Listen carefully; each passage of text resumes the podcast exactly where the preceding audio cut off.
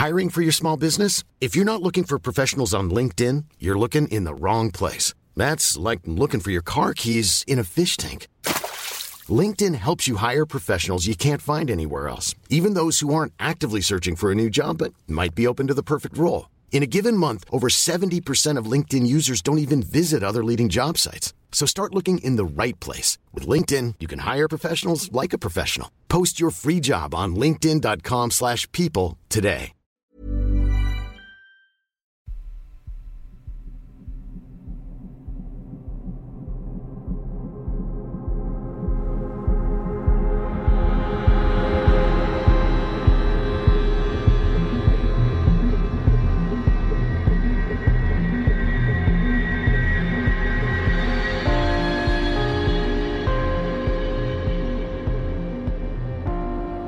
And welcome to 31 Days of Terror, day number 19. And I have three spooky stories for you today. And story number one comes from Will.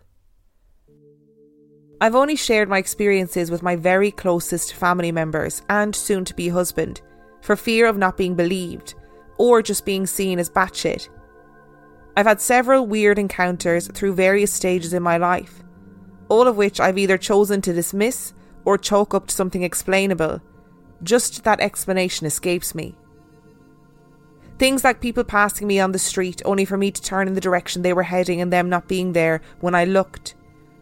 Or the odd feelings that I would get right before news was set to be delivered to someone I was with, and seemingly knowing what the news was before they did. I somehow know things about people without having to be told. Not everyone, just sometimes. It's weird. I've had inexplicable bouts of nausea and dizziness when entering negative spaces that could easily be mistaken for a hangover, but always clears immediately upon exiting said space. All of which happened frequently enough, but I dismiss it as coincidence or whatever. The experience I'm writing in about occurred over 20 years ago, and I still to this day remember as clearly as if it just happened, and there is absolutely no explanation for it. At 21, my then boyfriend and I worked as bartenders in separate local clubs. We shared a two family, three story home with two other roommates, both drag queens, who occupied the second floor where the common areas were the living room, kitchen, and bathroom. My partner and I had the room in the attic. The owner, whom I've never met, lived on the ground floor. Our apartment quickly became known as a Studio 54 esque hangout, with constant comings and goings of all sorts day and night. It was not uncommon to come home after or between shifts to find the place packed with strangers looking to pre-game before hitting the bars or continue their festivities long after the club had closed. For the most part, I only used the room to crash out for a couple of hours before heading back out. To get there, though, you'd need to cut across the kitchen and navigate the narrow, winding, carpeted staircase. Once upstairs, the attic had been sectioned off into two separate spaces. At the top of the staircase was an open loft like area our roommates used as a dressing room, and to the left, a door leading to our room. The room we stayed in was long and had a slanted ceiling on its far side. I'm fairly short and still need to duck to get in bed. The door never stayed shut if closed, so if we wanted privacy, we'd have to use the old floor model TV we lugged around as a doorstop. It was heavy and a pain to move around, but necessary. The slanted side of the ceiling had this weird plywood door cut into it that had been warped over time and didn't quite seal flush anymore. The first thing I remember happening that I couldn't write off as being drunk or all in my head was the knocking. I'd been laying in bed alone watching TV. My boyfriend hadn't come home yet when I heard scratches on the flimsy plywood door. I sat straight up in bed and glared at the door. It was moving. Something was trying to get in. Now, at this point, with it being an old house, I assumed some rodent had gotten in. It was a squirrel or a raccoon. I raced downstairs, grabbed both my roommates, and demanded they handle it. Not sure what my expectations were, but considering they were both bigger than me, I left it to them to figure it out. Their answer? Duct tape. There was always duct tape. The answer to most any crisis. But I digress. They sealed the door, closed the small gap that exposed the roof's framework and insulation and whatever else was behind it. They made several jokes at my expense before leaving to resume their day. No sooner than I'd settled back in bed, it knocked. There were three distinct knocks on the door Taylor and Monica had just sealed. Raccoons don't knock. I flew downstairs with another demand vodka. This was a situation I was going to drink myself out of and forget ever happened. We left for the bar, and I said nothing of the weirdness in my room. I'm not sure how much time had passed, but a few days at most, when the nightmares started. They were always the same. A dark figure stood at the foot of our bed, staring at us both. The figure never spoke and didn't move, but managed to choke me from a distance. The pressure on my neck didn't come from outside as a grip against my skin, but inside my throat, twisting my trachea, each hand in the opposite direction. I'm not a religious person at all, but instinctively I began repeating the Lord's Prayer in my head. The grip tightened and the twist became more violent. I started screaming the words louder and louder, and it stopped. I jolted awake, dripping in sweat and shaking uncontrollably from a deep chill that seemed to be radiating from within. My partner was beside me, completely passed out and unaffected. I told myself it was just a dream and to go back to bed. Not sure how, but eventually I fell asleep and spoke none of this to anyone the next day. Like I said, my then partner and I were bartenders at this time, which would on occasion lead to one or both of us at times not making it home at the end of the night. It was a problem that neither of us wanted to solve, but we promised one another we'd change. No matter what, we'd make it home at night at any time or in any condition. The night he broke that promise was the last night I spent at that house, but it wasn't for the breach. I flat out could not explain what happened that morning. I woke up after the nightmare again to find I was alone in bed again. He hadn't made it home and I was over it. I lay there watching TV at this point, I never turned it off, drifting in and out of consciousness. I knew it was early morning, but I had no idea what time. It was light out and I was exhausted. I heard the door at the base of the stairs open and listened to him creep up the stairs, trying not to wake me. I was furious, but just wanted someone there so the bad things that were happening would stop. He reached the top of the stairs and kicked off his shoes, as we did before coming into the bedroom. He pushed against the door, struggling to move our makeshift doorstop. I quickly pulled the blanket over my head. I didn't want to fight, I didn't have the energy. I pretended to be asleep. He sat down on his side of the bed and leaned over me.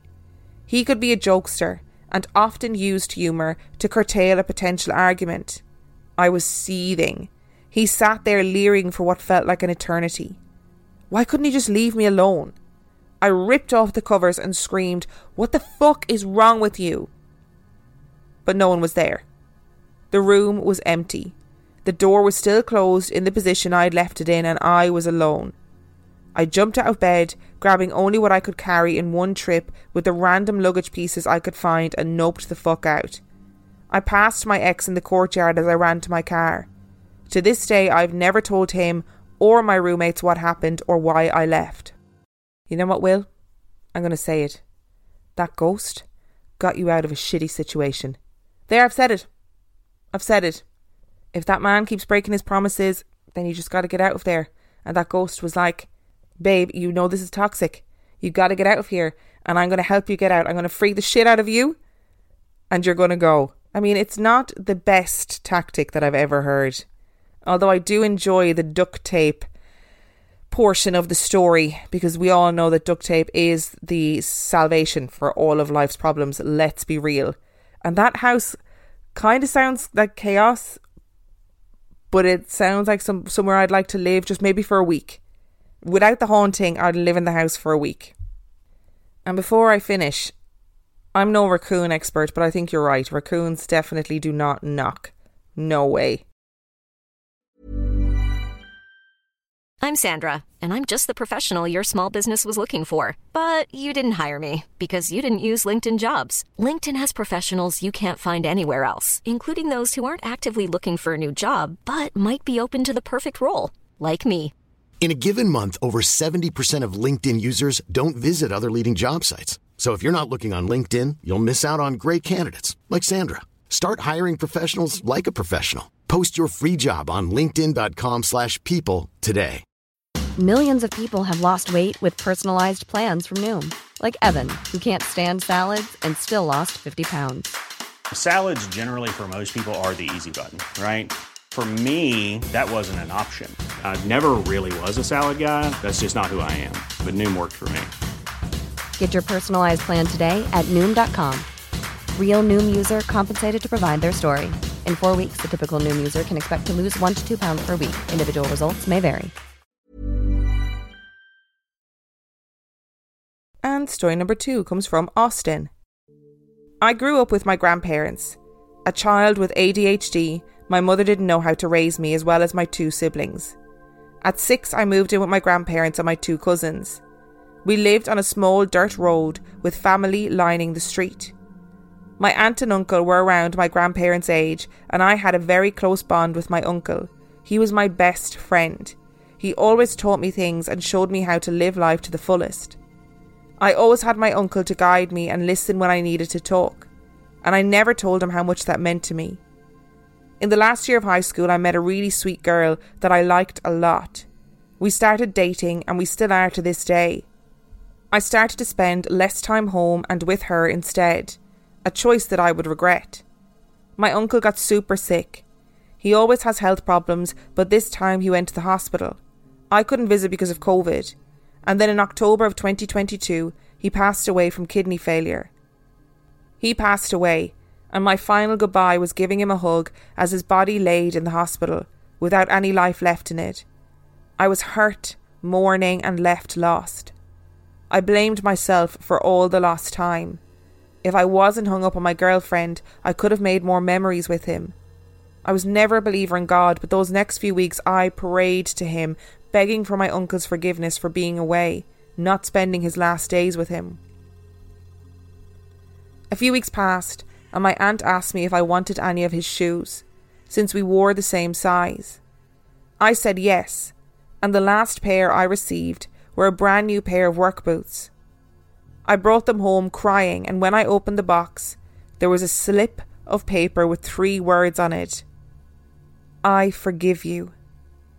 I'm not sure if this was a paranormal event, him knowing I'd take these shoes as my own, or if it was a crazy coincidence, but I believe the paranormal of it all.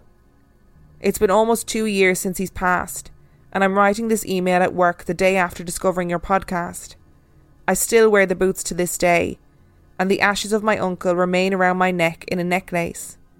I still see my uncle walking around my home. He and my aunt lived next door to my aunt and uncle where I live now, and I feel his presence when I feel sad or alone, like a comforting hand saying, There, there, son, it's okay. It's comforting seeing him, and if I could say hi to him, I would. Oh, listen, if that's a coincidence, that's the biggest damn coincidence I've ever heard. Seriously. And I know it's easy to say now in hindsight, and at the time of grieving, every little slight you've ever done to the person who's died seems like the biggest thing in the world. But being young and meeting a girlfriend and spending all your time with that person is really normal. That is so normal. And I guarantee you, your uncle wouldn't have thought twice about it and he would have been happy that you were living your life had met somebody that made you happy and all of those things. Oh, that is, I mean, that is a stunning story. Take it as a sign. Take it as a sign that he forgives you and that's, and leave it at that. And story number three comes from Madison. My brother passed away when I was seven years old, just before my eighth birthday. He suffered with his mental health, which I know can be triggering for some, but it is an extremely important detail for later on. I don't have very much recollection of the time I spent with him growing up, but I do remember him being very close to both my older sister and my other older brother. After he passed away, my sister gave birth to her firstborn and moved out of our family home into her own house. Because my sister and I shared a room for so long, I was a bit caught off guard when she left and I had space to myself. It was an odd feeling, and so to be close to her, I would often stay in her house. The first night I stayed with her, I slept in her bed, as she hadn't fully moved in and gotten comfortable yet. It was pitch black in the room, quiet and clearly time to sleep. I remember my sister asking me if I had tickled the side of her face. No, I had not. I was completely on the other side of the bed. Sounds close enough to be possible, but her bed was oddly big, like you would have to plan a journey to reach the other side. Convinced it was me, she let it go, and eventually I was the only one left awake. To set the scene, I was lying on my left side. This would be facing the wall with two windows present. If I turn to my right side, then I'm facing my sister, her bedroom door, which was closed, and a large empty wall. I did get bored of looking at the streetlights through the window, so I turned onto my right side, and at the door stood a figure. So clearly it was nearly hard to believe. It was my brother who had recently passed, and not because I wanted to imagine it was him, but because I could actually see him. I didn't feel a single bit of fear. I just thought of the time my mother told me her friend who was in a car collision came to her one night and sat on the end of her bed. She blessed herself and he left. I did the exact same. I obviously didn't want him to go, but I blessed myself, turned in the bed, and waited for a few moments. And when I turned back, he was gone, and I eventually fell asleep. I never told a single person about this. I didn't think anyone would believe me. But here's where it gets a bit wild. A few years later, my siblings brought my mother to a medium for her birthday, but to make it clear, this was an open event rather than a one on one. Personally, without any disrespect intended, I tend not to believe in mediums, and I definitely didn't at this time. I was 14 and I was severely mentally ill. I suffered with suicidal tendencies, and it was a really hard time for me especially being so young and knowing that out of the four children my parents had raised, we had already lost one due to these same reasons. Both my mother and my siblings had never met nor seen this medium in their lives, and while at this event, she came to my mother's table and was able to tell her how my brother had passed. She told my family that one of us had seen my brother and how he wishes he could be with me physically to help me through the tough times I was in. She told them that he wanted me to know he visits me all the time, and whenever I see my curtains move, just know it's him and it's okay. This medium was able to tell my family in detail the curtains I had on my window. They were red One Direction curtains with small circles, all of different colours. We don't have a logical explanation for how she knew all of this. That night, I finally got to tell my family the story and just shared how I didn't mention it earlier because I was afraid they wouldn't believe me. To add to this story even more, a while after this, my siblings and I ordered a takeaway and we sat in my room to eat it. I had a little single bed in the corner, and at the end of the bed was my TV on a stand. I had one of those really ugly TVs with the stupid chunky back, totally unnecessary, but my parents let me have channels in my room. I remember on this day Man United had been playing, and that's our family's team. My brothers were die hard United fans. While we were sitting there eating, my brother just said, Oh, I wonder what the score was on that United match today. I swear, as true as I write this email now, the three of us sat there and watched as the TV guide opened, the sports section was selected, and the guide flicked down to match of the day where the highlights of the United game were playing. I have never seen three people to be so utterly shook in my life. The remote was nowhere near anybody, and all of us watched as this happened. Without saying a word, we all looked at each other and just knew exactly who it was. To this day, we could all be sat down individually and tell you this story one by one, and it would be completely the same recollection of events. As I mentioned at the beginning, I don't really believe in the paranormal, but these events have stuck with me for years. I wouldn't even know where to begin if I tried to debunk them. I haven't had any other encounters since these, and I'm glad purely because these have kept their special meaning with me since they've happened. I wasn't lucky enough to get the time I should have gotten with my brother, but to know that he looks out for me and has still kept his true self in death makes me feel comforted. Oh, you guys are smashing it out with the stories at the moment, let me tell you. It sounds like your family went through a really, really tough time. And I'm sorry that you and your family had to go through that time, and of course, your brother. But that medium story, that's crazy. And I've seen mediums do terrible things, as in like terrible guesswork where you know it's only guesswork and all of those things. And I've also seen mediums do some weird shit where you just think, I don't know how you knew that. I don't understand how you are able to tell me what curtains are on one of the children's window. Like, I don't know. I don't know. And what a comfort to know that even though he died, he is still looking after you. And like you said, I loved that last line that he kept his true self in death, that he kept the kindness and looking out for his siblings and looking out for his family, that all of that is still there in death. Like, that's lovely. Thank you so much for listening to today's episode. Thank you to Will, Austin, and Madison for sending in your stories. Remember, if you'd like to send in your story, you can do so by emailing it to real life ghost stories podcast at gmail.com. You can also check out the website real life ghost stories podcast.com. If you are desperate for extra content, you can sign up to patreon.com forward slash real life ghost stories, where for $5 a month or $2 a month, you get access to heaps of extra content, as well as every single main and mini episode completely ad free. And on that note, I shall see you tomorrow. Rory and Kid here from the award winning podcast This Paranormal Life. Every week, we investigate a paranormal story and decide if it's real or a hoax. Like the time a guy claimed he punched Bigfoot. Or when a UFO showed up at a football game in front of thousands of people. Each episode has sound effects, music, and storytelling that feels so real you'll never sleep again. You will. Stop it. You're going to scare away new listeners. Check out This Paranormal Life every Tuesday, wherever you listen to your podcasts.